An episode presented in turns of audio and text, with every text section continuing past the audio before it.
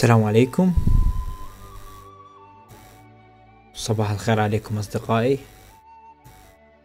بث جديد وبودكاست جديد.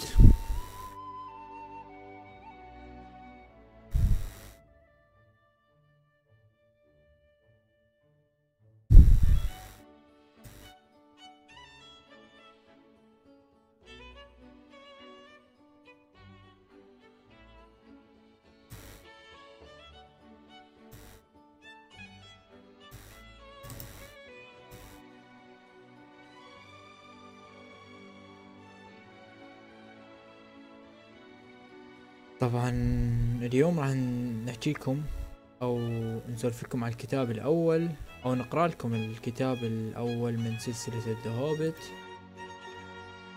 اليوم الفصل الأول اللي هو حفل غير متوقع. ضبط الصوت. حتى نبدي نسولف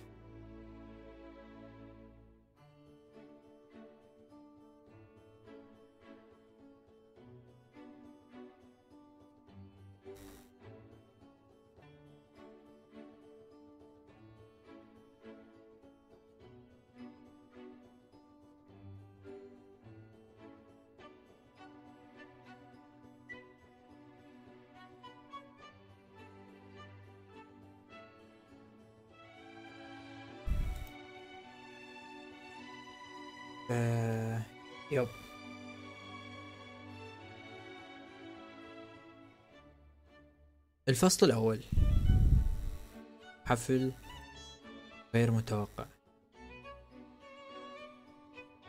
يحكى أنه في حفرة في الأرض كان يسكن أحد الهوبت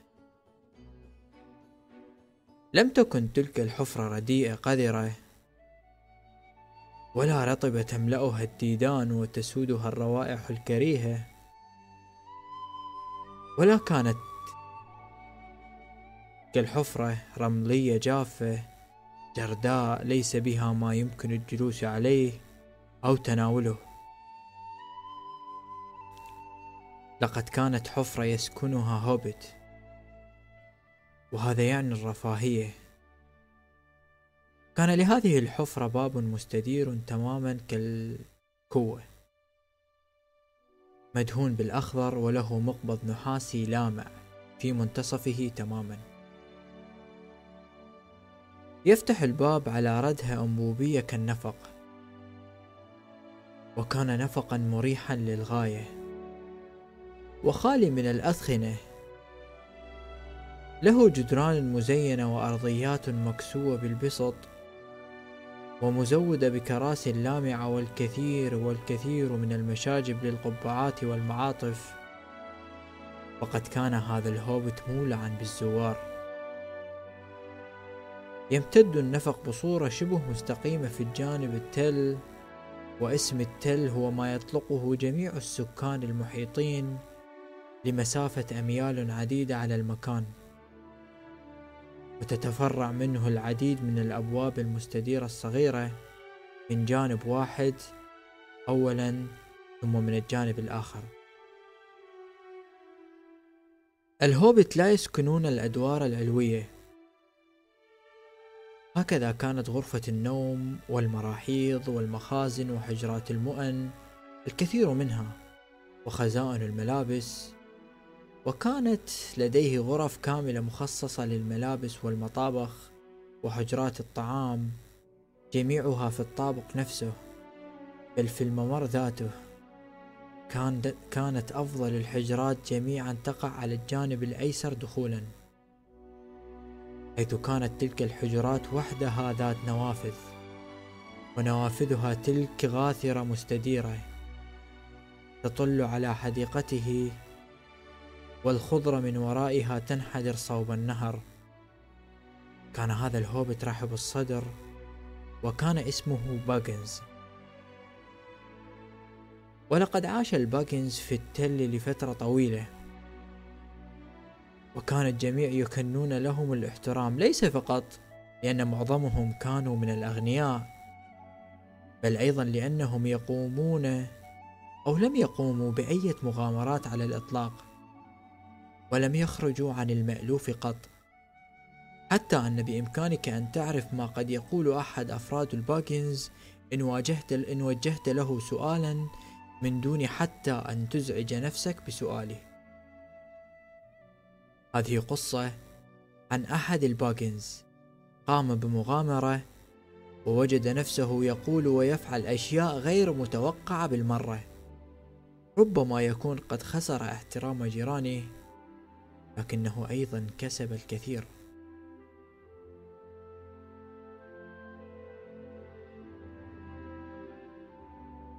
سوف ترون بأنفسكم ما إن كان قد كسب شيئا في النهاية أم لا والدة هذا الهوبت الذي نختصه بالحديث أو أولا ماذا يكون الهوبت؟ أظن أن هؤلاء الهوبت في الوقت الحاضر في حاجة إلى وصف بما أنهم أصبحوا نادري الوجود ويخجلون من القوم الكبار كما يطلقون علينا إن هؤلاء الهوبت أو بالأحرى كانوا ضئيل الحجم يبلغ طولهم نحو نصف متر طول قامتنا وكانوا أصغر حجما من الأقزام الملتحين هؤلاء الهوبت لا تنمو لهم لحى. وما من شيء سحري يقومون به باستثناء حيلهم اليومية والمعتادة والتي تساعدهم على الاختفاء بهدوء وسرعة حين يظهر بعض الحمقى الضخام من البشر مثلي ومثلك. ويتسببون في الفوضى ويحدثون ضجيجا كقطيع من الأفيال الش... الشيء الذي يستطيع الهوبت سماعه من على بعد ميل. كان الهوبت يحبون ملء معداتهم ويحبون ارتداء الألوان الزاهية الأصفر والأخضر على وجه الخصوص ولا ينتعلون الأحذية. حيث أن أقدام حيث أن أقدامهم تنمو بها نعال جلدية طبيعية وشعر بني كثيف كالذي ينمو فوق رؤوسهم وهو أيضا مجعد وكانت لديهم أصابع طويلة بنية رشيقة ووجوه طيبة وضحكات عالية صافية خاصة بعد تناول وجبة العشاء والتي يتناولونها مرتين يوميا. إن تيسر ذلك. والآن تعرفون ما يكفي لمتابعة ما يجري من الأحداث.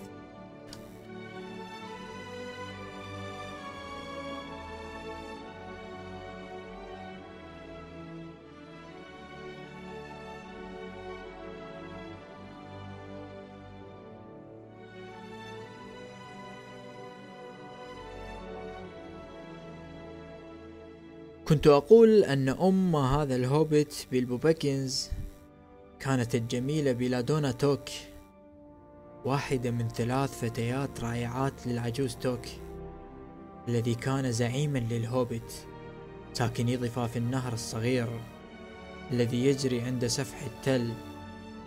كان كثيرا ما يقال بين العائلات الأخرى أنه من المؤكد أن أحد أسلاف التوك قد اتخذ جنية زوجة له. وكان ذلك بالطبع منافيا للعقل. لكن الحقيقة أن على توك كانوا يحلو كانوا يتحلون بالفعل ببعض الطباع التي لا تتفق مع كونهم من الهوبت وبين الحين والآخر كان يرحل أفراد منهم ويقومون بمغامرات وكانوا يختفون بالتدريج وتتكتم العائلة الأمر لكن تبقى حقيقة أن الباكنز نالوا احتراما أكثر مما لأنه على توك رغم أنهم كانوا من دون شك أكثر ثراء لكن بلادون توك لم تقم بأي مغامرات على الإطلاق بعد أن أصبحت زوجة لبانجو باجنز. وبنى بانجو والد بيلبو لزوجته أكثر الحفر رفاهية والتي شاركت بنصيب من أموالها في بنائها سواء في منطقة أسفل التل أو أعلاه وعلى ضفاف النهر وعاشا فيها حتى آخر أيامهم.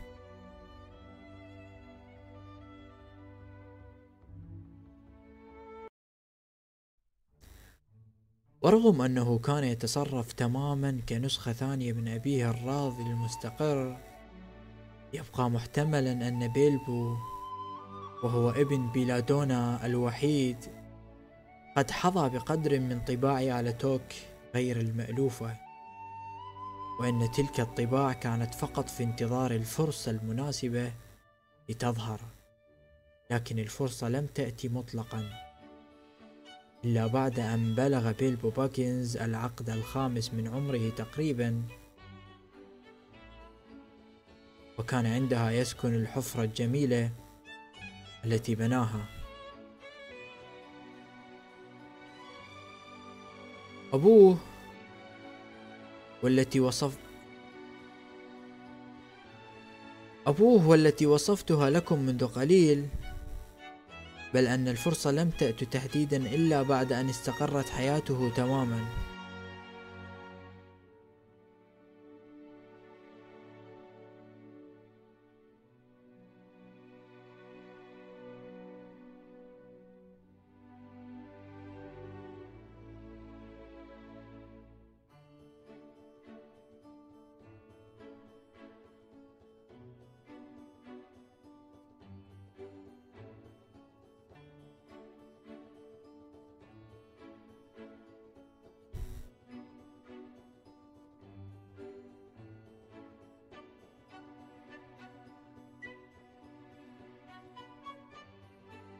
بل أن الفرصة لم تأت تحديدا إلا بعد أن استقرت حياته تماما. في صباح أحد الأيام الهادئة منذ فترة طويلة من الزمن أحد الأيام الهادئة.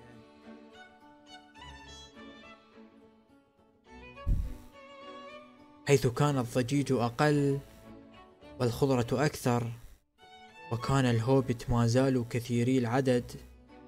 وفي أوج ازدهارهم. تصادف أن بطلنا بيلبو باكنز كان واقفا على عتبة داره بعد تناوله لوجبة الإفطار. يدخن غليونا خشبيا طويلا هائل الحجم. يصل تقريبا إلى صوف أصابع قدميه المصفف بعناية حين أتى غاندالف. غاندالف لو أنكم سمعتم فقط ربع ما سمعته عنه علما أنني قد سمعت فقط القليل من بين كل ما يحكى عنه لاعتدتم أنفسكم لحكاية استثنائية. فالحكايات والمغامرات كانت تتناثر في كل مكان حيثما يذهب بصورة لافتة للنظر. لم يأتي غاندالف إلى التل منذ زمن طويل في الواقع.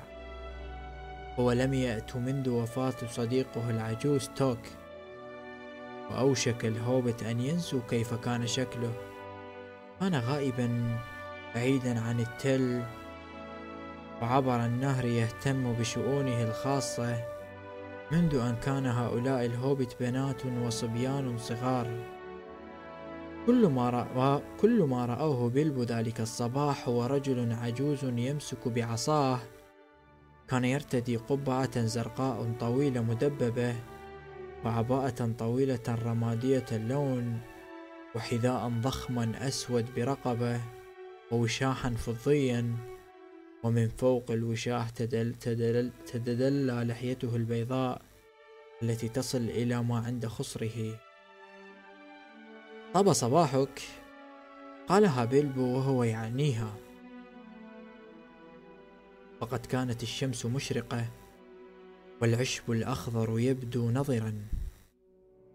لكن غاندالف نظر إليه من تحت حاجبين كثيفين ممتدين إلى ما بعد طرف قبعته.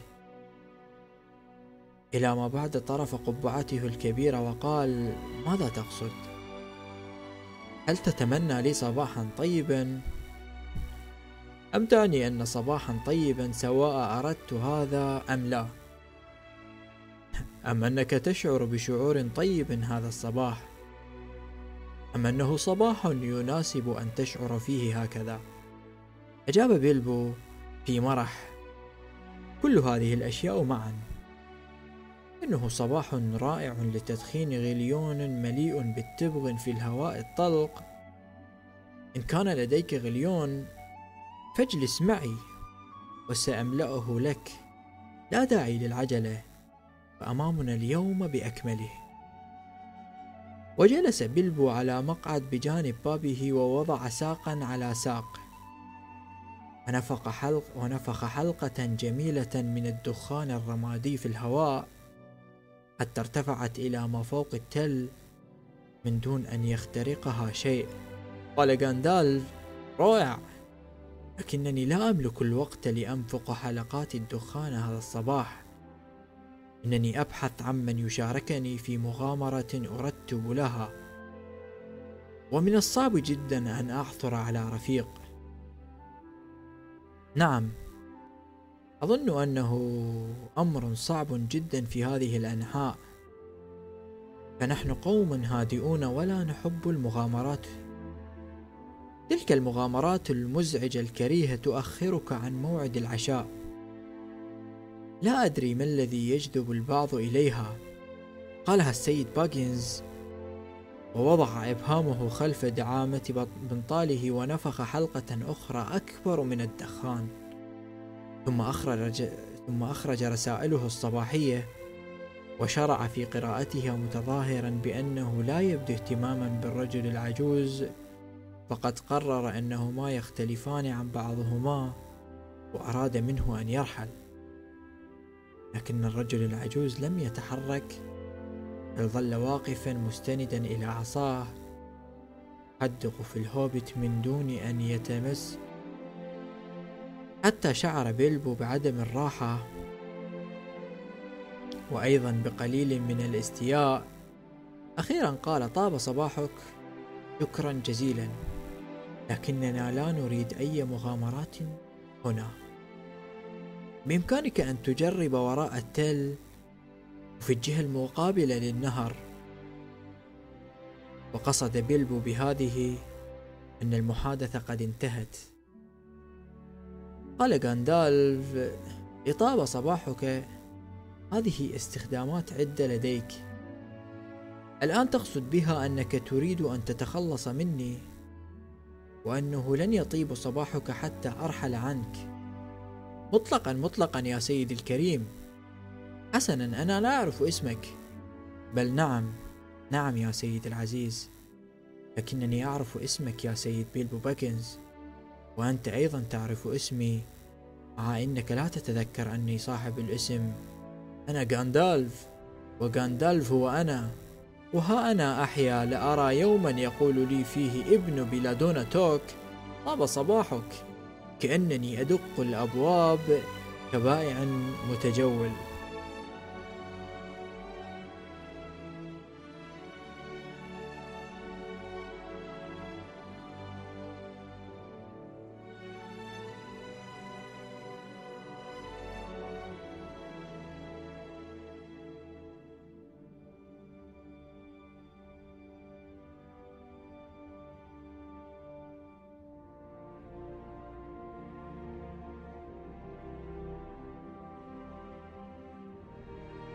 قال بيلبو غاندالف غاندالف يا للعجب الساحر المتجول الذي أعطى العجوز توك الأزرار الماسية السحرية التي كانت تربط نفسها بنفسها ولا تنفك أبدا إلا حين يأمرها أنت من يحكي الحكايات المدهشة في الحفلات عن التنانين والجوبلن والعمالقة وإنقاذ الأميرات. وحظ أبناء الأرامل العاثر لا تقل أنك ذلك المحترف في الألعاب النارية. إنني أذكرها. كان العجوز توك يشعلها عشية منتصف الصيف. كانت رائعة. كانت ترتفع في السماء على شكل نباتات الزئبق وأنف العجل والقطيوسس النارية. تبقى معلقة في السماء من الشفق وحتى المساء. علكم قد لاحظتم بالفعل أن السيد باكنز لم يكن يحسن الوصف مثل ما كان يظن وأنه كان مولعا بالأزهار. أكمل بيلبو قائلا يا للسماء لا تقل أنك غاندالف الذي تسبب في اختفاء الكثير من الفتيات والفتيان الهادئين. سعيا وراء المغامرات المجنونة من تسلق الأشجار إلى زيارة الألفيين إلى ركوب السفن المبحرة إلى شواطئ أخرى. يا للسماء.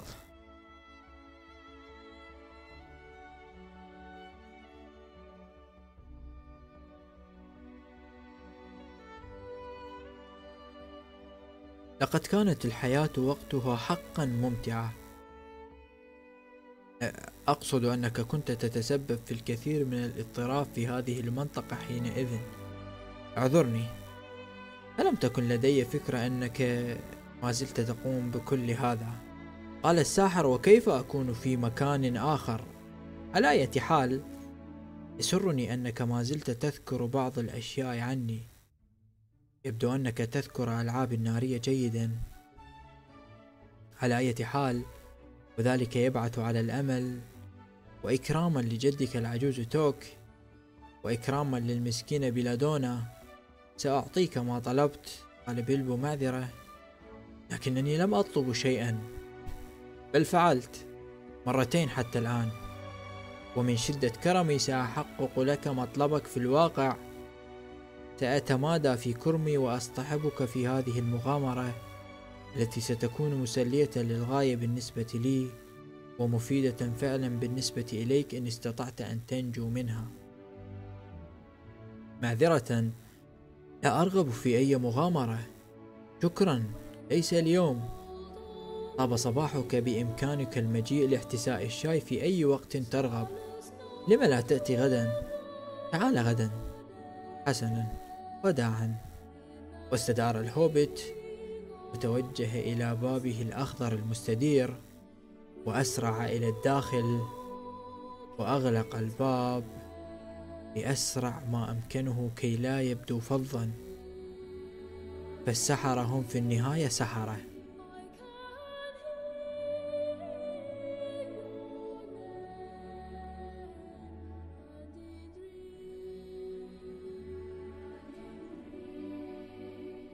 لا أفهم كيف دعوته إلى الشاي قالها بيلبو لنفسه لائما وهو في طريقه إلى حجرة المؤن.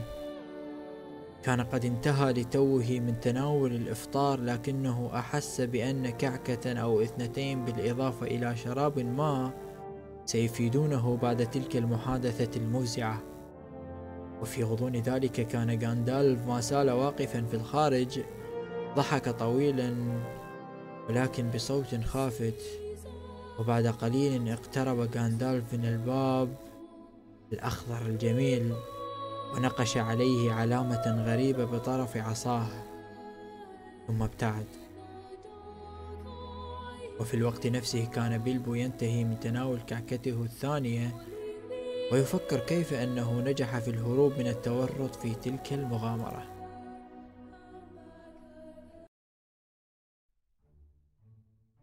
وفي اليوم التالي أوشك بيلبو أن ينسى أمر غاندالف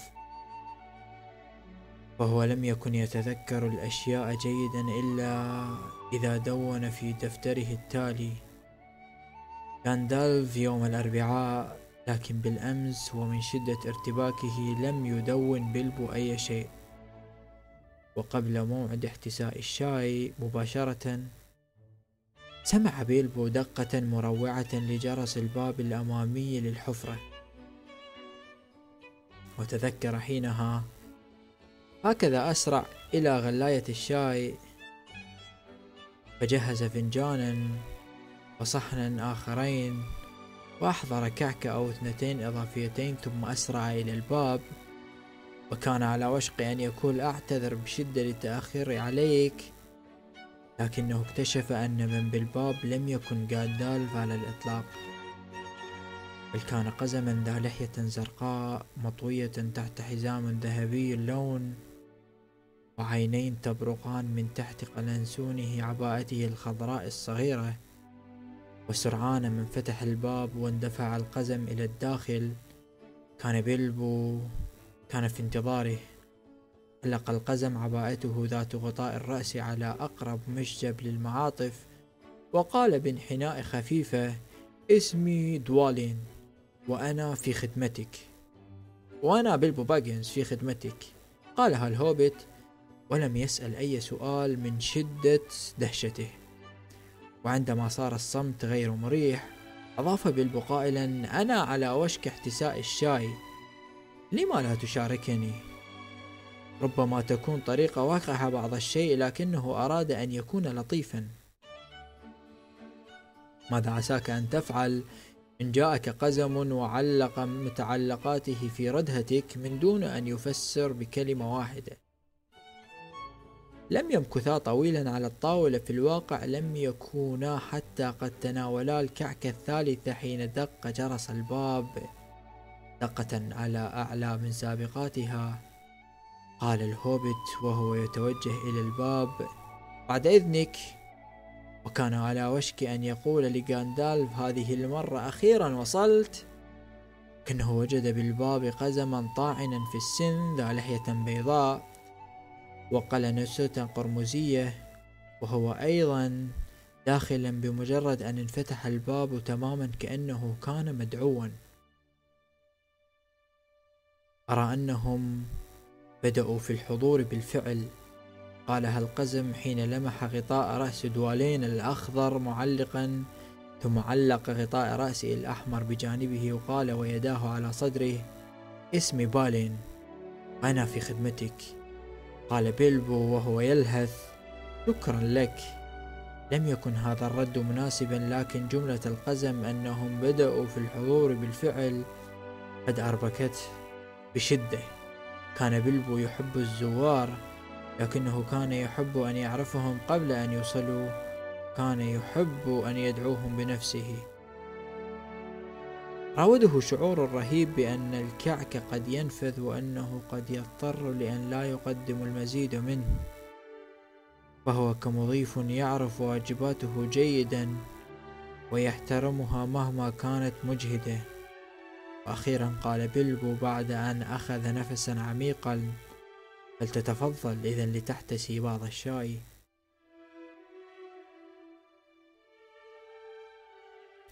قال بالين من تحت لحيته البيضاء بل أفضل القليل من الجعة كان ذلك يناسبك يا سيدي العزيز. ولا أمانع أبدا في تناول بعض كعك الذرة كان لديك بعضه. أجاب بلبو بسرعة أدهشته هو شخصيا بل لديه كثير ثم انطلق إلى حجرة المؤن. صب كأسا من النبيذ وأحضر كعكتي ذرة مستديرتين شهيتين.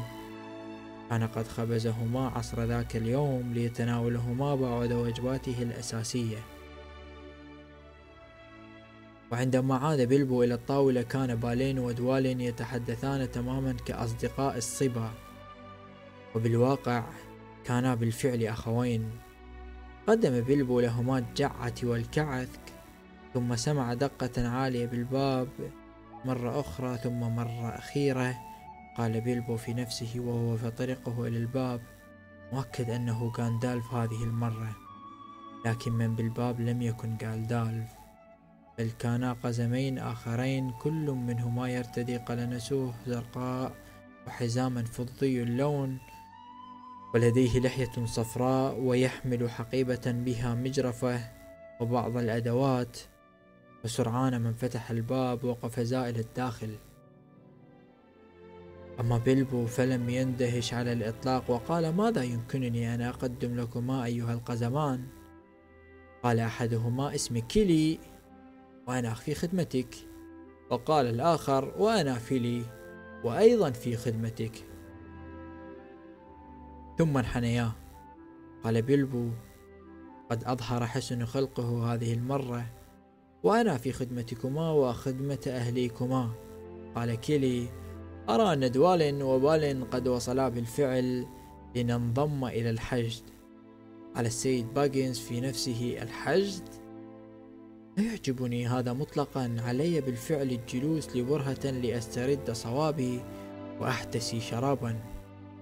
ذاق رشفة واحدة من شرابه في ركن من أركان الحفرة بينما التف الأقزام الأربعة حول الطاولة يتحدثون عن المناجم والذهب وعن متاعبهم مع, الجوب مع الجوبلين وسلب ونهب التنانين وعن الكثير من الأمور الأخرى التي لم يفهمها بيلبو والتي لم يشأ أن يفهمها فهي أمور جميعها تبدو متعلقة بالمغامرات وها هو جرس الباب يدق من جديد. كأنما كان أحد الأطفال الهوبت الأشقياء يحاول خلق خلق, خلع مقبض الباب. قال بيلبو هناك من يدق الباب. قال فيلي بل أظن أنهم أربعة يدقون الباب. فصوت الدقات كان مرتفعا. هذا إلى جانب أننا رأيناهم خلفنا ونحن في طريقنا إلى هنا. جلس الهوبت المسكين في الردهة حاملا رأسه بين يديه متعجبا مما يحدث ومتخوفا بصوت أعلى من أية مر من أية مرة مضت. اضطر بيلبو لأن يسرع إلى الباب. حسنا لم يكن بالباب أربعة أقزام من هذه المرة.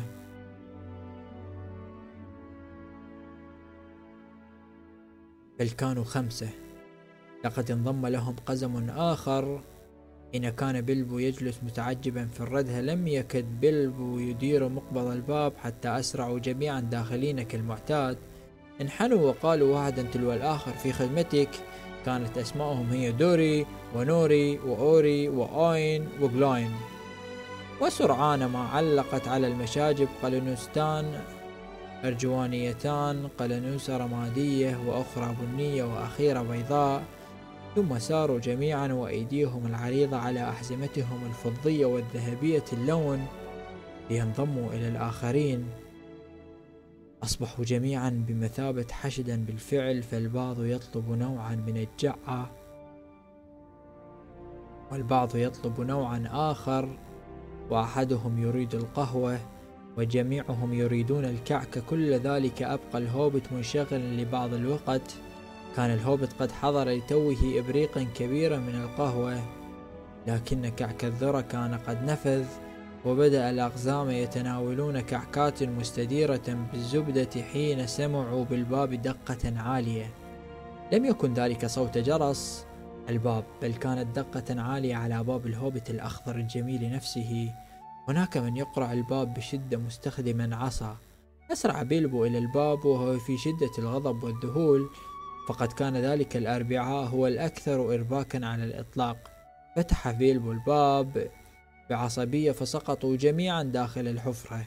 واحد فوق الآخر فوجئ بالمزيد من الأقزام أربعة منهم وكان غاندالف من خلفهم يستند إلى عصاه ويضحك.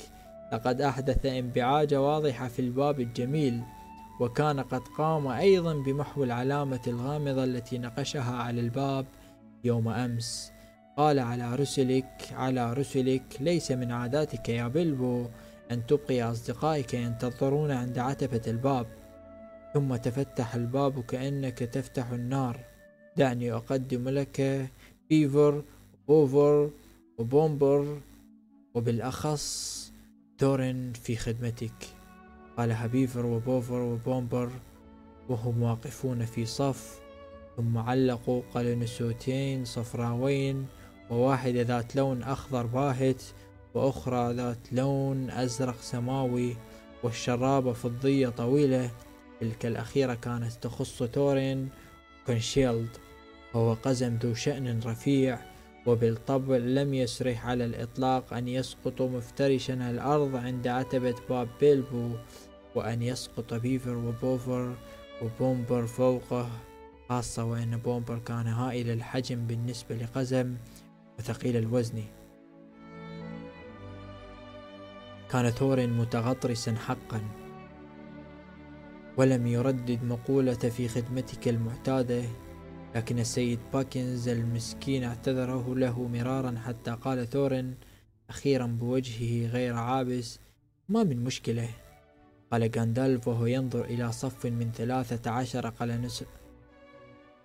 قلنسوة نسوة للحفلات من أفضل الأنواع وأيضا إلى قبعته جميعها معلقا على المشاجب والآن جميعنا هنا. يا له من تجمع يبعث على البهجة. أتمنى أن يكون قد تبقى للواصلين متأخرين يأكلونه ويشربونه. ما هذا شاي؟ لا. شكرا أفضل القليل من النبيذ الأحمر. قال تورين وأنا أيضا. وقال بيفر ومربى التوت وكعكة التفاح. وقال بوفر وفطائر اللحم المفروم والجبن. وقال بومبر وفطائر اللحم المقدد والسلطة. وقال الأقزام الآخرون عبر الباب والمزيد من الكعك والجعة والقهوة إن كنت لا تمانع وقال غاندالف حين كان الهوبت متوجه إلى حجرة المؤن وأضف القليل من البيض أيها المضياف ثم صاح بصوت أعلى لتجلب الدجاج البارد ولا تنسى المخللات قال الهوبت في نفسه يبدو أنه يعرف ما في داخل خزانة حوض اللحوم مثل ما أعرف أنا شخصيا. كان السيد باكنز يشعر بالارتباك وبدأ يتساءل إن كانت أسوأ المغامرات قد ظلت.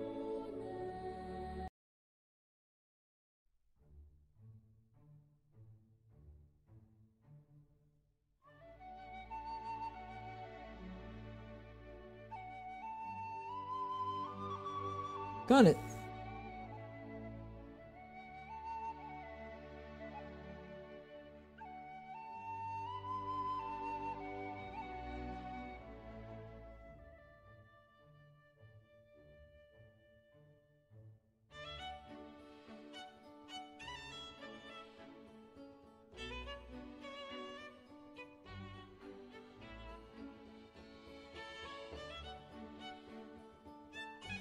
كان السيد باكنز يشعر بالارتباك وبدأ يتساءل إن كانت أسوأ المغامرات قد ظلت طريقها ووصلت إلى عتبة داره بطريق الخطأ. ومع الوقت كان بيلبو قد أخرج جميع الزجاجات والأطباق والسكاكين وشوك الطعام والأكواب والصحون والملاعق وتكوم كل ذلك في صوان كبير وبدأ وجهه يحمر وشعر بالضيق والحر الشديد. قال بيلبو بصوت مرتفع يا لإزعاج هؤلاء الأقزام لما لا يأتوا للمساعدة؟ لكن مهلا لقد وجد بال ودوال يقفان عند باب المطبخ ومن ورائهما فيلي وكيلي وقبل أن ينبس ببنت شفتيه كانوا قد نقلوا الصواني وبعض الطاولات الصغيرة الردهة ورتبوا كل شيء من جديد. جلس غاندالف على رأس المائدة وجلس الثلاث عشر قزما حوله بينما جلس بيلبو على مقعد بجانب المدفأة. وأخذ يقضم قطعة بسكويت كان بالفعل قد فقد شهيته ويتظاهر بأن الأمور كلها تسير بطريقة طبيعية وأن ما حدث هو أبعد ما يكون عن بشائر مغامرة. وأخذ الأقزام يأكلون ويأكلون ويتحدثون ويأكلون ويتحدثون. ومضى الوقت على الأقل. وضعوا الكراسي في أماكنها بينما, بينما قام بلبو بجمع الأطباق والأكواب. ثم قال بيلبو مستخدما ألطف طريقة ممكنة أظنكم جميعا ستبقون لتناول وجبة العشاء. قال ثورن بالطبع سنبقى إلى ما بعد وجبة العشاء. لن نخوض في تفاصيل العمل إلا في ساعة متأخرة. ومن الضروري أن نستمع لبعض الموسيقى أولا والآن لننظف المكان. وبناء عليه هب الأقزام باستثناء ثورن فهو شخصية ذات شأن ولذا ظل في مكانه يتحدث إلى غاندالف ووضعوا كل شيء في كومات كبيرة. وانطلقوا لم ينتظروا حضار الصواني بل وأزنوا صفوفا من الأطباق بيد واحدة. وكل صف تعتليه زجاجة بينما أسرع الهوبت من خلفهم. وهو يرتعد من الخوف قائلا للجميع أشياء على غرار من فضلك كن حذرا. ومن فضلكم لا تتعبوا أنفسكم أستطيع أن أرتب كل شيء بنفسي. لكن الأقزام لم يعيروا ذلك اهتماما وشرعوا في الغناء. حطم هذه الأطباق ولتخدش هذه الكؤوس. واكسرها برنين يدو كالنقوس ما أعرف أغني الأغنية المهم وعندما تنتهي هذا الأمر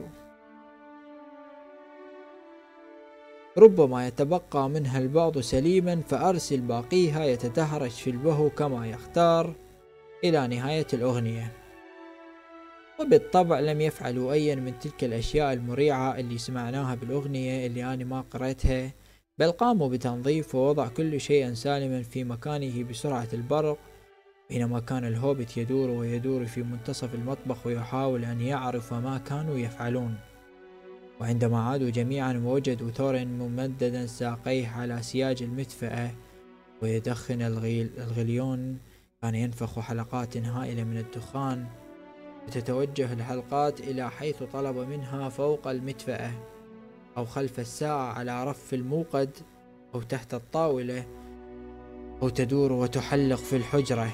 لكن أينما ذهبت حلقات الدخان لم تكن بالسرعة الكافية لتفلت من غاندالف. بوف ينفخ غاندالف حلقة أصغر من الدخان من غليونه الصغير لتخترق جميع حلقات ثورن. أما حلقات دخان غاندالف يتحول لونها إلى الأخضر وتدور لتحوم حول رأس الساحر.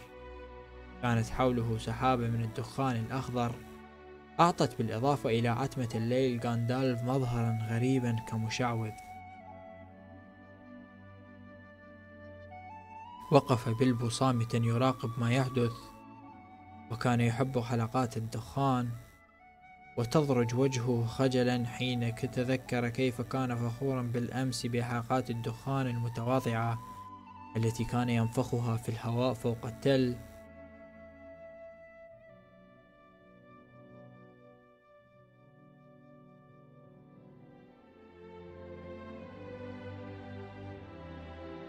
قال ثور والآن لنستمع إلى الموسيقى. لتجلب الآلات الموسيقية أسرع كيلي وفيلي إلى الحقائب وأحضروا الآلات. كمان صغير ودوري ونوري وأوري أخرجوا من معاطفهم آلات الفلوت. جلب بومبر الطبل من الردهة. أما بيفر وبوفر فتوجها أيضا إلى الردهة وأحضروا آلات المزمار. التي كانا قد تركاها بين عصي المشي. قال دوالين وبالين عذرا لقد تركت آلتي في الشرفة فقال ثور لتحضر التي إلى هنا من فضلكما. وعادا ومعهما ألتا فيول كادتا تناهزان القزمين طولا وأيضا قيثارة ثور المغطاة بقطعة قماش أخضر. كانت قيثارته ذهبية جميلة. عندما بدأ ثور في العزف عليها بدأ الجميع يعزف الموسيقى معا. كان صوت الموسيقى عذبا لدرجة فاجأت بيلبو الذي نسي كل شيء آخر وسرح بخياله في أرض مظلمة. لها أقمار غير مألوفة. أخذته الموسيقى بعيدا فوق صفحة النهر بل وأبعد بكثير من حفرة تحت التل. أطلت ظلمة الليل على الحجرة عبر النافذة الصغيرة التي تفتح إلى جانب التل. اشتعلت النيران في المدفأة بصورة متقطعة كان ذلك في شهر أبريل. تمر في العسف بينما كان ظل لحية غاندالف يهتز على الحائط.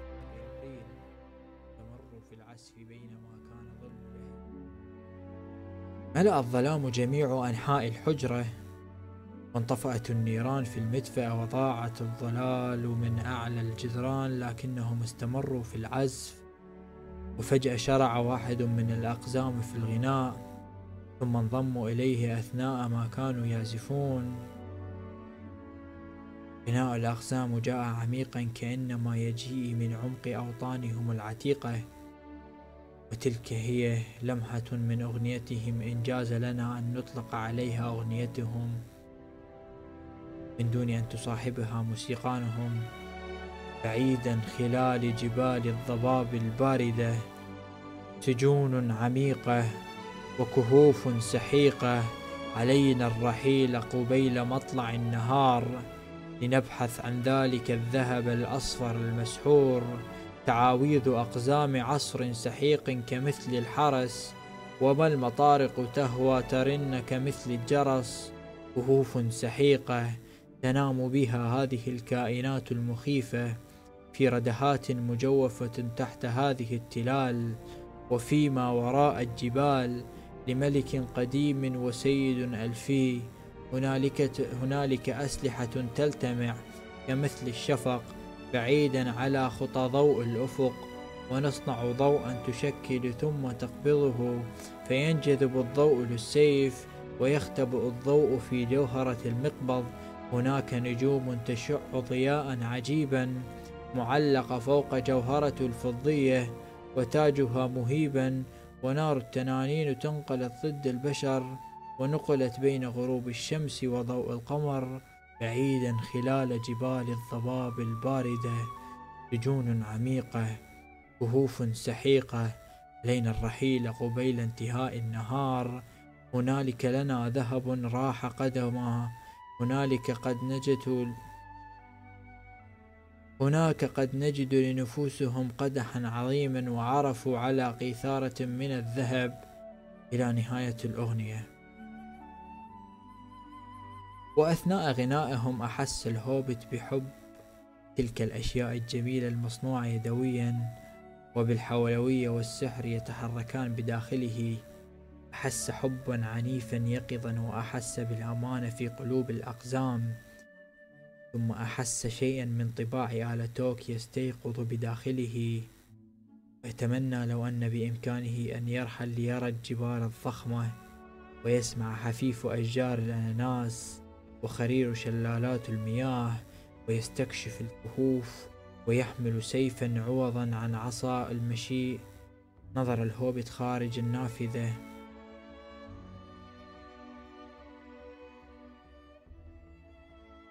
كانت النجوم تلمع في سماء مظلمة فوق الأشجار. تخيل هوبت جواهر الأقزام تتلألأ في الكهوف المظلمة وفجأة في الغابة من وراء النهر لمح الهوبت لهيب نيران تشتعل. وعلى الأرجح كان يحاول أحدهم إشعال نار صغيرة. وتخيل التنانين السارقة تستقر عند التل الهادئ تضرم فيه النيران. وتبيده عن آخره ارتعد من مجرد الفكرة وسرعان ما عاد مرة أخرى لطبيعته كباجنز ولحفرته تحت التل من جديد. نهض بيلبو مرتجفا بنصف عقل أراد إحضار المصباح وبأكثر من هذا النصف أراد التظاهر بذلك. ثم الذهاب للاختباء خلف براميل الجعة في حجرة المؤن وإلا يخرج منهما إلا بعد رحيل الأقزام جميعا. وفجأة وجد بيلبو أن الموسيقى والغناء قد توقفا وأن الجميع ينظرون إليه بأعين تلمع في الظلام.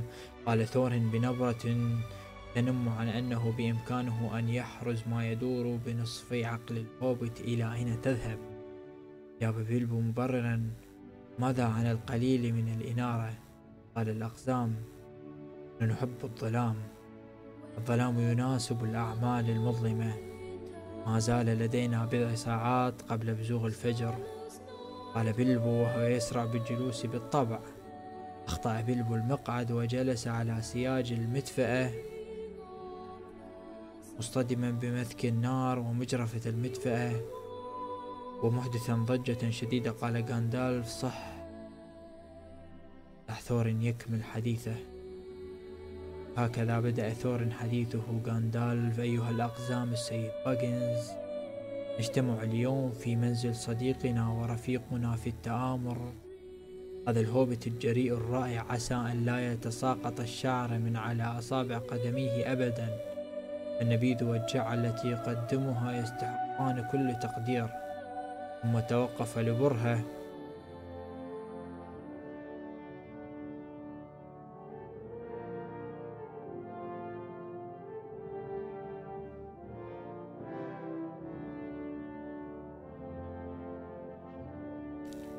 ثم توقف لبرهة قصيرة ليلتقط أنفاسه وليترك الهوبت فرصة للرد على ما قاله لكن المديح كان قد اختلط على المسكين بيلبو باكنز الذي كان يمط شفتيه اعتراضا على تلقيبه بالجريء. وفوق كل شيء تلقيبه برفيق التآمر ورغم أنه لم يعبر عن غضبه فإنه كان في حالة من الحيرة والارتباك. أكمل ثور حديثه قائلا لقد اجتمعنا لمناقشة خططنا واتجاهاتنا ووسائلنا وسياستنا وأدواتنا.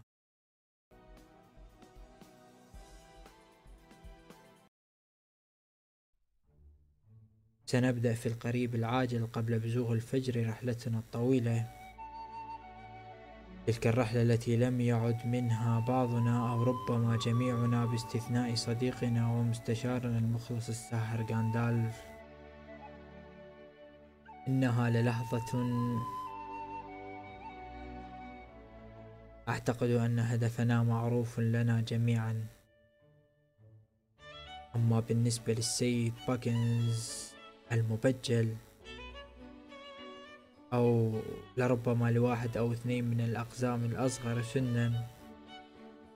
وأعتقد أنني على صواب حين أذكر اسمي كيلي وفيلي على وجه المثال. على وجه المثال فإن الموقف الحالي ربما يحتاج لشرح مختصر. كان ذلك هو أسلوب تورين فقد كان قزما ذا شأن ولو كان الأمر بيده لكان على الأرجح. أطال الحديث حتى انقطع نفسه من دون أن يخبر أيا من المستمعين بشيء. لم يعلموه من قبل لكن المسكين بلبل الذي لم يعد يتحمل أكثر من ذلك قاطع حديث ثور بطريقة فظة. عندما سمع قوله ربما لم يعود منها مطلقا أحس بصرخة مكتومة في صدره وسرعان ما دوت كأنها صفارة قطار تدوي داخل نفق.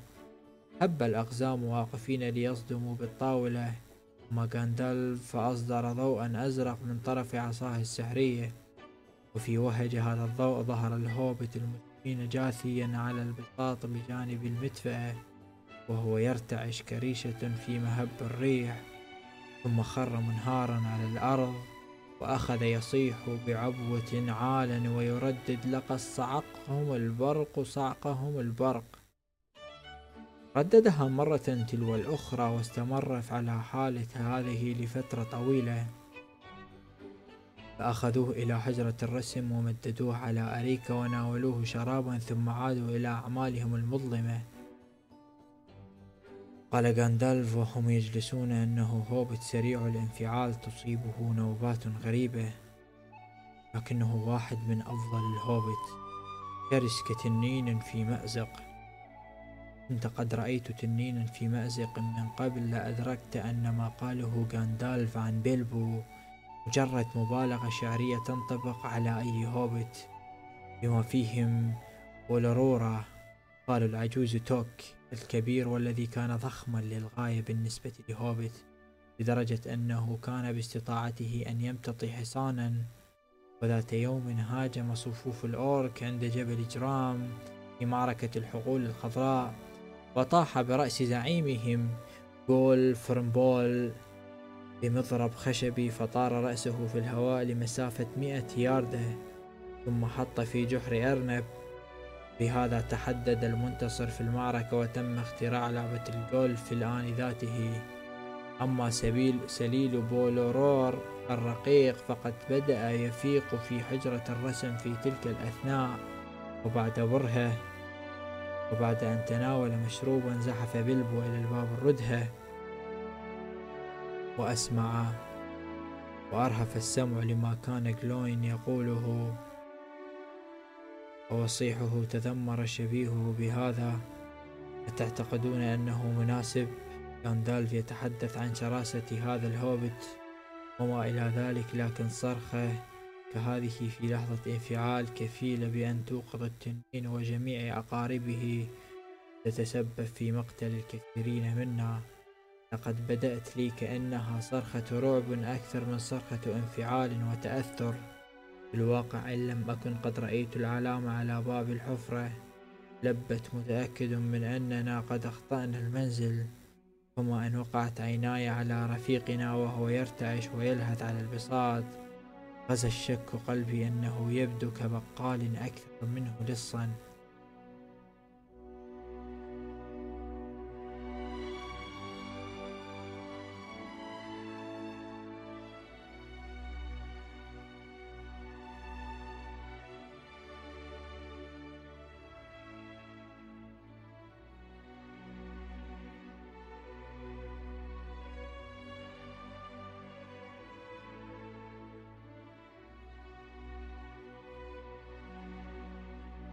أدار السيد باجنز مقبض الباب وهم بالدخول أعلنت طباع التوك انتصارها عليه. فقد أحس فجأة أنه بإمكانه تحمل المشاق والجوع من أجل أن يلقب بالشرس. أحس بالشراسة بالفعل عندما سمع القزم يتحدث عنه ويقول وهو يرتعش على البساط. وكم مرة شعر جانب الباجنز بداخله بالندم على ما فعله الآن وكثيرا ما قال لنفسه بيلبو لقد كنت أحمق أنت من أقحم نفسه في تلك المغامرة. وقال بيلبو عذرا إن كنت قد سمعت مصادفة بعض ما قلتموه أنا لا أتظاهر بأنني أفهم ما تتحدثون في أنه ولا اللصوص الذين تشيرين إليهم في حديثكم لكنني أعتقد أنني محق حين أقول وكانت هذه طريقته للحفاظ على ماء وجهه. إنكم تظنونني معدوم الفائدة لكنني سأثبت لكم العكس لا توجد علامات على بابي. لقد قمت بطلائه منذ أسبوع وأنا متيقن من أنكم قد أخطأتم المنزل. فبمجرد أن رأيتم وجوهكم غير المألوفة على عتبة داري وقع الشك في قلبي لكن اعتبروا أنكم لم تخطئوا. أخبروني بما تريدون إنجازه وسأفعل بما بوسعي حتى أنا اضطررت لأن أسير من التل وحتى أقصى الشرق ولمحاورة الديدان المتوحشة في الصحراء المترامية إن جد جد جد خالي الكبير هو بولو رولتوك وقاطعه بلوين قائلا نعم نعم كان ذلك منذ فترة طويلة. كنت أتحدث عنك أنت وأؤكد, وأؤكد لك أن ثم علامة منقوشة على ذلك الباب إنها العلامة المعتادة في مهنتنا. أو التي كانت معتادة علامة ينقشها لص يحتاج إلى مهمة جيدة يتوفر بها قدرة كبيرة من الإثارة إلى جانب مكافأة مرضية. هذا هو مدلول العلامة يمكننا أن تطلق عليه صائد كنوز محترف بدلا من لص إن أردت.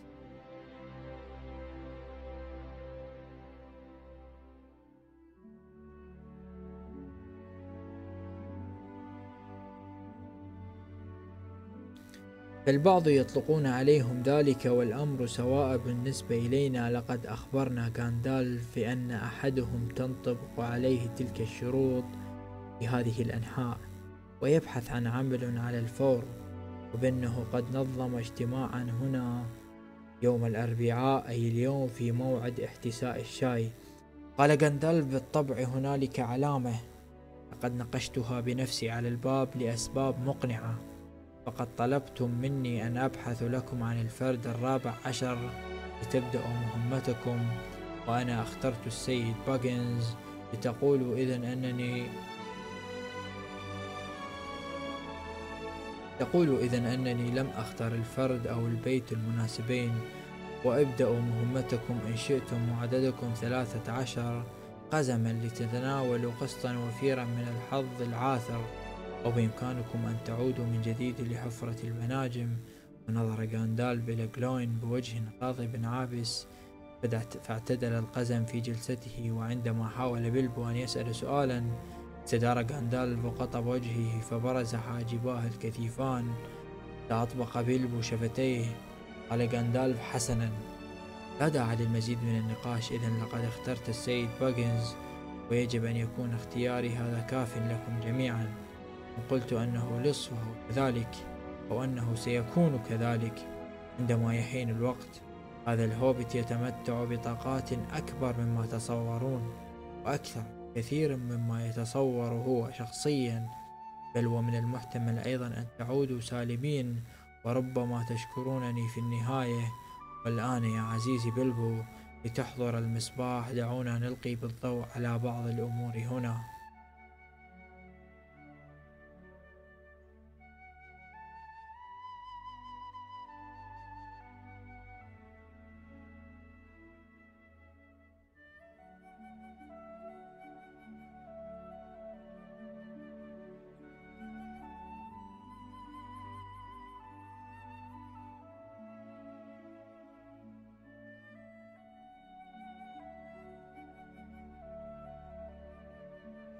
وفي ضوء مصباح كبير يلقي ضوءا أحمرا وضع غاندالف على المنضدة مخطوطة أقرب ما تكون إلى خريطة ثم أجاب عن تساؤلات الأقزام الملحة قائلا هذه من صنع جدك ثرور يا ثورن إنها خريطة الجبل.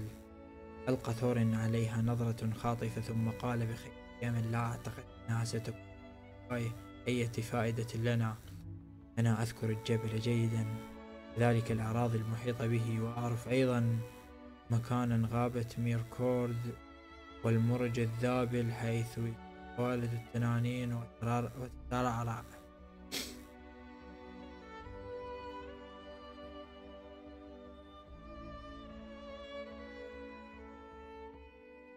قال بالين هناك علامة حمراء في الخريطة توضح مكان التنين فوق الجبل.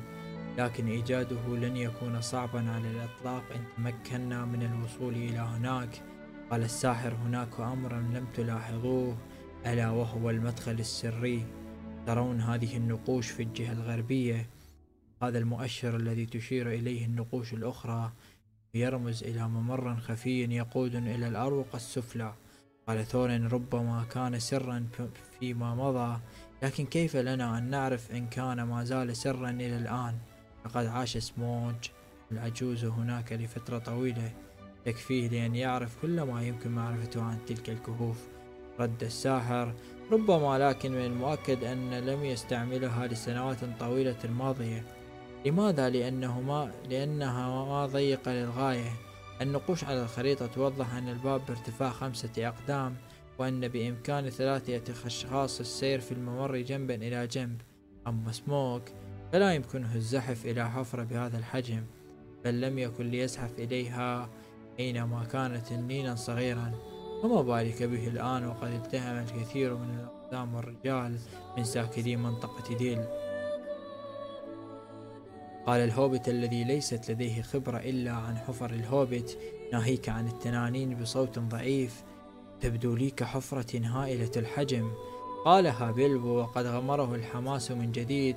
حتى أنه نسي أن عليه أن لا يتحدث مطلقا الآن وقد كان يحب الخرائط وكان لديه خريطة كبيرة معلقة في الردة لمسارات الريف وقد ميز طرق المف... طرقه المفضل عليها بالحبر الأحمر.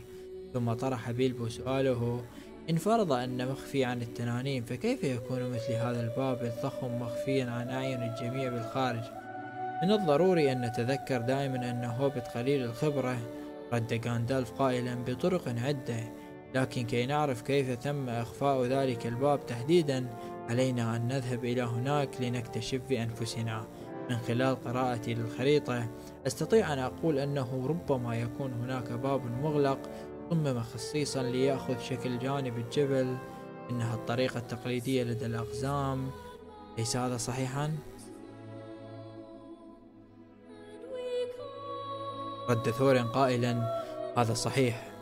أكمل غاندالف قائلا أيضا نسيت أن أخبركم بأن ثم مفتاحا كان مرفقا بالخريطة إنه مفتاح صغير وغريب. ها هو. ثم سلم غاندالف مفتاحا فضيا طويلا معقد الشكل لثورن وقال له أبقيه في مكان آمن. قال ثورن وهو يثبت المفتاح في سلسلة رقيقة كان يرتديها حول رقبته وتدلى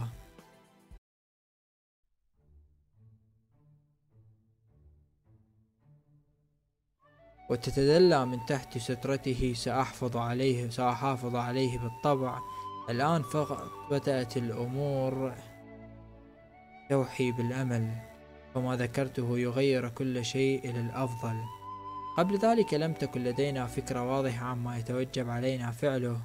كنا سنتوجه إلى الشرق بهدوء وحذر قدر المستطاع حتى نصل إلى البحيرة الطويلة.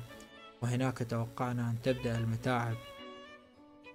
بادر غاندالف قائلا بل قبل الوصول إلى هناك بكثير حسب معرفتي بمتاعب الشرق واصل ثورين قا... واصل ثورين كأنه لم يسمع الساحر قائلا يمكننا أن ننطلق محاذاة النهر المتدفق ومن هنالك إلى أطلال منطقة ديل البلدة الأثرية في ذلك الوادي التي ستظل بظل الجبل ما من أحد منا أعجبته فكرة عبور البوابة الأمامية فالنهر يجري من خلالها مباشرة عبر المنحدر الشاهق في المنطقة الجنوبية للجبل ومنها أيضا يخرج التنين غالبية الوقت إلا إذا كان التنين قد غير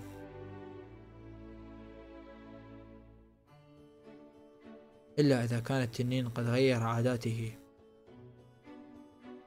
قال الساحر لن يكون ذلك مفيدا في دون أن يكون بصحبتكم محارب قوي أو حتى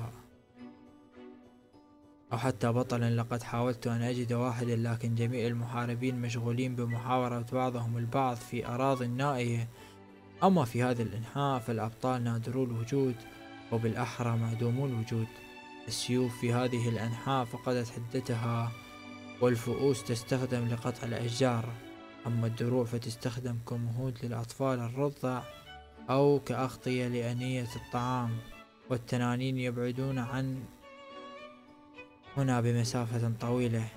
هكذا كاد يطويهم النسيان ولذلك وقع اختياري على عمليات السرقة وبخاصة حين تذكرت وجود باب جانبي وهو صديقنا بيلبو باكنز لص من النخبة. فهيا بنا نقع نضع بعض الخطط الآن.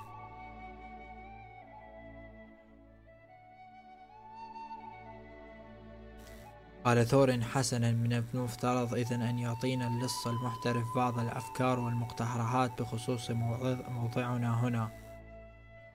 والتفت إلى بلبو ونظر إليه نظرة ساخرة لكن مهذبة. رد بلبو قائلا أود أولا أن أعرف المزيد بشأن بعض الأمور.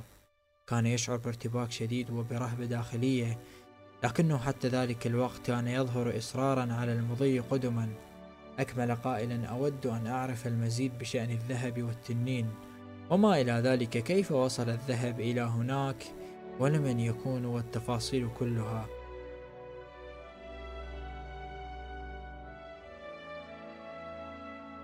رد ثور بتعجب قائلا عجبا أليس لديك خريطة؟ ألم تستمع إلى أغنيتنا؟ ألم تكن وما زلنا نتحدث لساعات عن كل تلك الأمور؟ ما يهمني هو أن أعرف كل ما يمكن معرفته بأسلوب واضح ويسير. قالها بلبو بتحد وجدية إنه رجل أعمال يتحدث وهو عادة ما يستخدم تلك الطريقة مع من يحاول افتقراض منه الأموال. وقد حاول أيضا أن يبدو حكيما وفطنا ومحترفا وأن يعلو بنفسه إلى توقعات غاندال في الوقت ذاته. تابع قائلا وأود أيضا أن أعرف مدى خطورة الأمر. كم تبلغ نفقات الرحلة؟ وما الوقت المحدد للقيام بها؟ وإن كانت هناك تعويضات أو شيء من هذا القبيل؟ وبهذا كله كان بلبو يقصد أن يسأل بما ستفيدني هذه الرحلة؟ وهل ستتمكن من العودة إلى هذا سالما بعدها؟ رد ثورا قائلا حسنا. سأطلعك على بعض الأمور منذ زمن بعيد اضطر جدي ثرور وبقية عائلتي إلى الرحيل من منطقة أقصى الشمال. وعادوا ومعهم كل ثرواتهم ومعداتهم إلى هذا الجبل الواضح على الخريطة والذي اكتشفته من قبلهم جدي الأكبر ثرين الأكبر ومن ثم ظلوا ينقبون وينجمون وحفروا حفرا هائلة وأعدوا ورشا للعمل بالإضافة إلى ذلك.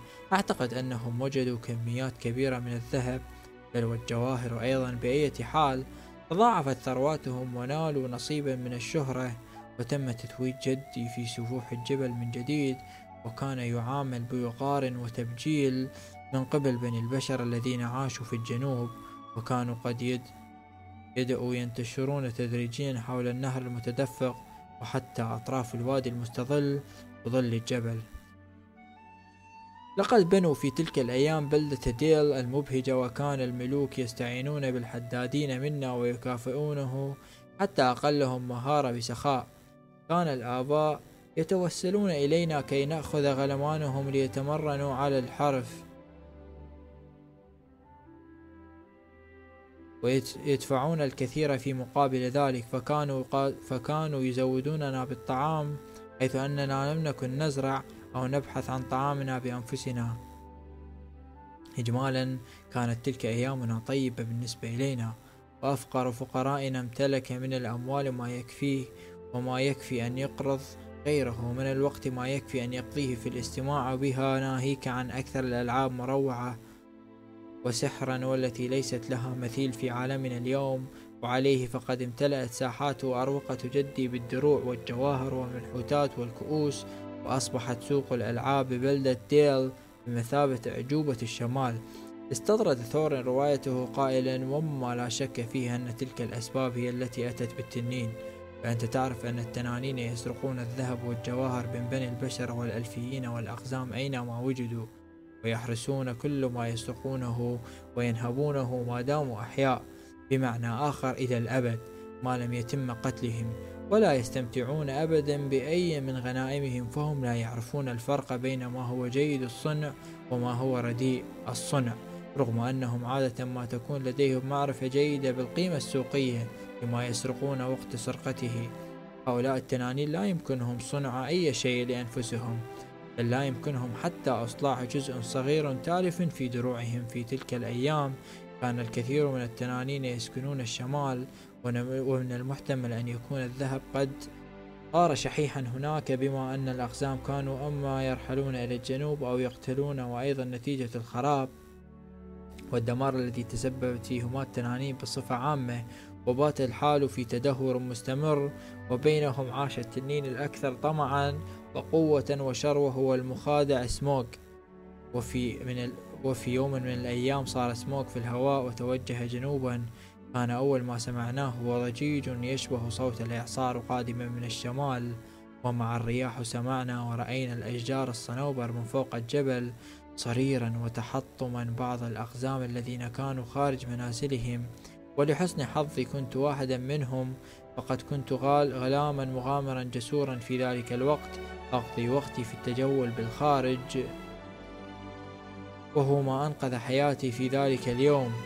حسنا كنت أقول أن رأينا التنين من مسافة بعيدة يستقر على جبلنا وسط وهج شعلة من النيران وبعد ذلك نزل باتجاه المنحدرات وعندما وصل إلى الغابة اشتعلت بأكملها ولم يفت وقت طويل حتى دقت جميع أجراس بلدة ديل واستعد المحاربون بأسلحتهم وأسرع الأقزام إلى خارج البوابة الكبرى لكن التنين كان هناك بانتظارهم.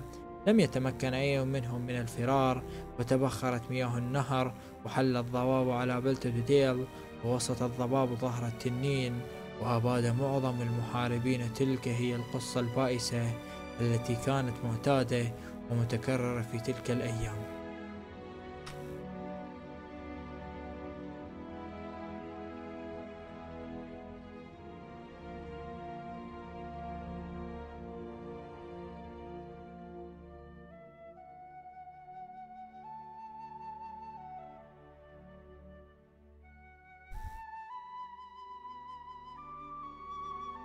بعد ذلك عاد التنين وزحف إلى داخل البوابة الأمامية ودمر جميع الأروقة والممرات والأنفاق والأزقة والسراديب والمنازل والمسارات وبعد ذلك لم يعد أي من الأقزام على قيد الحياة داخل البلدة. أما التنانين فقد استولى على كل ثرواتهم لنفسه وربما لأن تلك هي طريقة التنانين فقد كدس كل ما هو ثمين في كومة كبيرة بالداخل واستغلها كفراش ينام عليه ولاحقا كان يزحف إلى الخارج البوابة الكبرى ويأتي في المساء إلى بلدة ديل ويحمل بعض أهلها وبخاصة من يمشون فرادى ليتهمهم حتى حتى دمرت بلدة ديل بأكملها. أما البقية من سكانها فمنهم من رحل عنها ومنهم من رحل عن الدنيا. ليست لدي فكرة واضحة عما يحدث هنالك اليوم لكنني أعتقد أن من يسكن منطقة حافة البحيرة الممتدة في هذه الأيام هو أقرب ما يكون لمنطقة الجبل وأكمل تورن حديثه عددا قليلا منا من كان خارج البلدة في ذلك اليوم. وجل ما استطعنا فعله هو الاختباء والنحيب ولمن ولعن سموج وفي مخبئنا وعلى عكس توقعاتنا انضم إلينا أبي وجدي وقد احترقت لحياتهما. لقد بديا لي متجهمين. لكنهما حكيا لنا أن القليل حكيا لنا الأقل القليل عندما سألتهما كيف استطاع الخروج سالمين؟ طلبا مني أن أكف عن السؤال وأخبرني أنني يوما ما في الوقت المناسب سأعرف حقيقة ما حدث. وبعد ذلك رحلنا عن المكان واضطررنا لأن نعمل بجد في جميع الأنحاء لنكسب قوت يومنا. حتى أننا كنا نضطر أحيانا لأن نعمل أعمال الحدادة أو حتى في مناجم الفحم لكننا لم ننس لم ننسى البتة أمر كنوزنا المسروقة وحتى الآن وقد تحسنت ظروفنا. وهنا مر أصابعه على السلسلة الذهبية حول رقبته ثم أردف قائلا فما زلنا نعتزم استرداد كنوزنا ولن ننزل بسموق البلاء إن أمكن لكنني كثيرا ما كنت أتساءل كيف استطاع أبي وجدي الفرار. فهمت الآن أنهما لا بد وأنهما قد فرا عبر الباب جانبي سري. لم يعرف بشأنه سواهما لكن من الواضح أنهما قد رسما هذه الخريطة. وأود أن أعرف كيف أنهما كانت بحوزته غاندالف وليست بحوزتي أنا بما أنني الوريث الشرعي لهما. قال الساحر لم أستحوذ عليها بل منحت إياها. أتذكر حين قتل الأورك أزوغ جدك ثرور في مناجم موريا قال ثور عليه اللعنة. نعم أتذكر. رد الساحر وأباك ثرين حين رحل بعيدا في اليوم الواحد والعشرين من شهر أبريل منذ مائة عام تحديدا ولم تقع عليه عيناك منذ ذلك الحين قال ثورين هذا صحيح.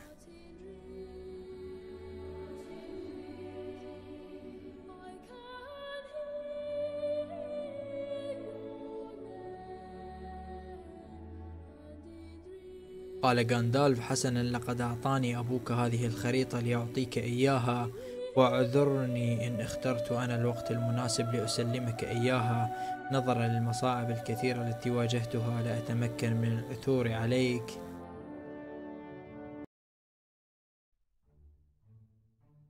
لم يكن بمقدور أبيك أن يتذكر اسمه حين أعطاني تلك الورقة وأيضا لم يطلعني على اسمك وبالتالي أعتقد أنني أستحق الشكر والتقدير. ها هي الورقة. سلم غاندالف الخريطة لثورين ورد عليه ثورين قائلا لم أفهم كل ما قلت. شعر بيلبو بأنه يريد أن يردد نفس الجملة. يبدو أن شرح غاندالف لم يكن كافيا. هكذا قال الساحر بهدوء وتجهم قد أعطى جدك الخريطة لابنه قبل أن يرحل إلى مناجم موريا ليحفظها في أمان وأبوك رحل ليجرب حظه مع الخريطة بعد مقتل جدك. وخاض مغامرات عديدة لم تكن حسنة العواقب لكنه لم يقترب البتة من الجبل. لا أدري كيف وصل إلى هناك لكنني وجدته سجينا في زنزانته بقصر النكرومانس. سأله تورين وهو يرتعد لمجرد الفكرة وسط رجفه في باقي الأقزام وماذا كنت تفعل هناك؟ لا عليك كنت أتفقد بعض الأمور كالمعتاد كانت عملية سيئة وخطرة. حتى أنا غاندالف بالكاد استطعت الفرار. حاولت إنقاذ أبيك لكن بعد فوات الأوان كان حينها قد فقد صوابه بل وهام على وجهه وقد نسي أمر كل شيء باستثناء الخريطة والمفتاح. قاطعه ثورين قائلا لقد قضينا على جوبلين موريا منذ زمن بعيد من الواضح أن علينا أن نخطط للقضاء على ال Necromancer أيضا. قال غاندالف في حدة ما تقوله مناف للعقل؟ إنه عدو تفوق قوته قوة جميع الأقزام. مجتمعين. وهذا إن استطعنا لم شملهم جميعا من جهات العالم الأربع الأمر الوحيد الذي تمناه أبوك قبل وفاته هو أن يقرأ ابنه الخريطة ويستعمل المفتاح المرفق بها إذ أن أمر التنين والجبل ليس بالأمر الهين بالنسبة إليك. وفجأة صاح بيلبو قائلا اسمعوا جميعا اسمعوا. التفتوا إلي جميعا ورددوا. قائلين نسمع ماذا؟ أجابهم بارتباك شديد اسمعوا ما أود أن أقوله. سألوه وماذا تريد أن تقول؟ فأجاب أود أن أقول أن عليكم أن تتوجهوا إلى الشرق لتلقوا نظرة عامة ففي النهاية أنتم تعرفون أمر الباب الجانبي. ومن المؤكد أن التنانين تنام أحيانا. أعتقد هذا فإن لازمتم عتبة الباب لبعض الوقت فأظن أنكم ستتوصلون لطريقة ما للعبور من خلال حس من خلاله. حسنا ألا تشكرونني؟ الرأي في أننا قد تحدثنا طويلا في ليلتنا هذه.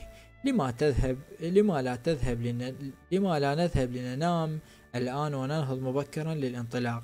سأقدم لكم إفطارا شهيا قبل أن ترحلوا. قال ثور أعتقد أنك تقصد أن تقول قبل أن نرحل. ألست أنت اللص؟ أليس المكوث عند عتبة الباب مهمتك؟ هذا بالطبع إلى جانب السبور من خلال الباب. أو العبور من خلال الباب لكنني أوافقك الرأي في أمور أمر النوم والإفطار. أنا أفضل البيض مع اللحم قبل أن أبدأ رحلتي. ليكن البيض مقليا وليس مسلوقا ورجاء لا تمزج. وبعد أن طلب الجميع ما سيتناولوه بوجبة إفطار الغد من دون أن يذكر أحدهم أي كلمة مشابهة لمن, فضلك. وهو الأمر الذي ضايق بلبو كثيرا. نهضوا جميعا من مجلسهم كان على الهوبت أن يوفر لكل واحد منهم مكانا ليقضي ليلته.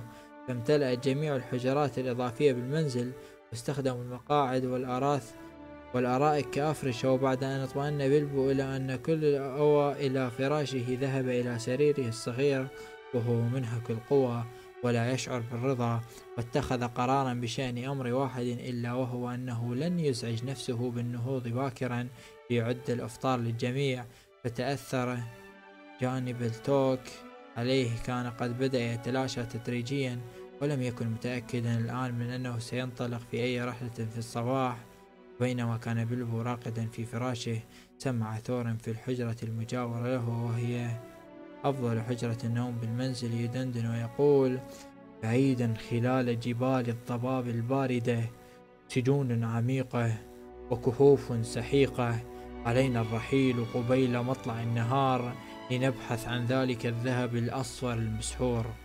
وغرق بلبو في النوم صوت ثور ما زال يتردد في أذنيه مما جعله يرى في منامه أحلاما مزعجة واستيقظ من نومه بعد بزوغ الفجر بوقت طويل.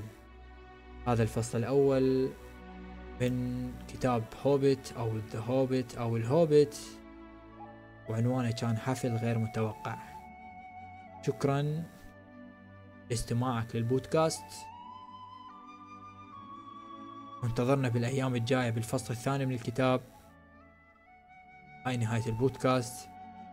حط لنا لايك واشترك بالقناة وفعل زر الجرس.